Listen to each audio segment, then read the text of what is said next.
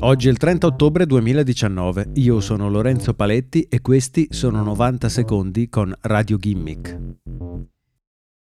Adobe, l'azienda nota soprattutto per aver sviluppato il software di fotoritocco Photoshop, ha lasciato in bella vista su internet gli account di 7,5 milioni di utenti della sua site online Creative Cloud, che include tra gli altri proprio Photoshop, InDesign e After Effects.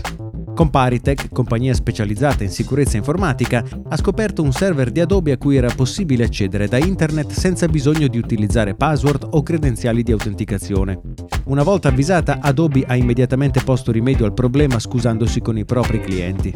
I dati involontariamente pubblicati sulla rete includevano indirizzi mail, data di creazione dell'account, prodotti acquistati, stato dei pagamenti, paese di origine dell'utente e tempo trascorso dall'ultimo login.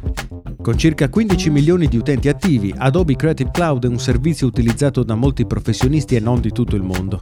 Fortunatamente i dati non contenevano alcuna informazione delicata come password o informazioni di pagamento degli utenti.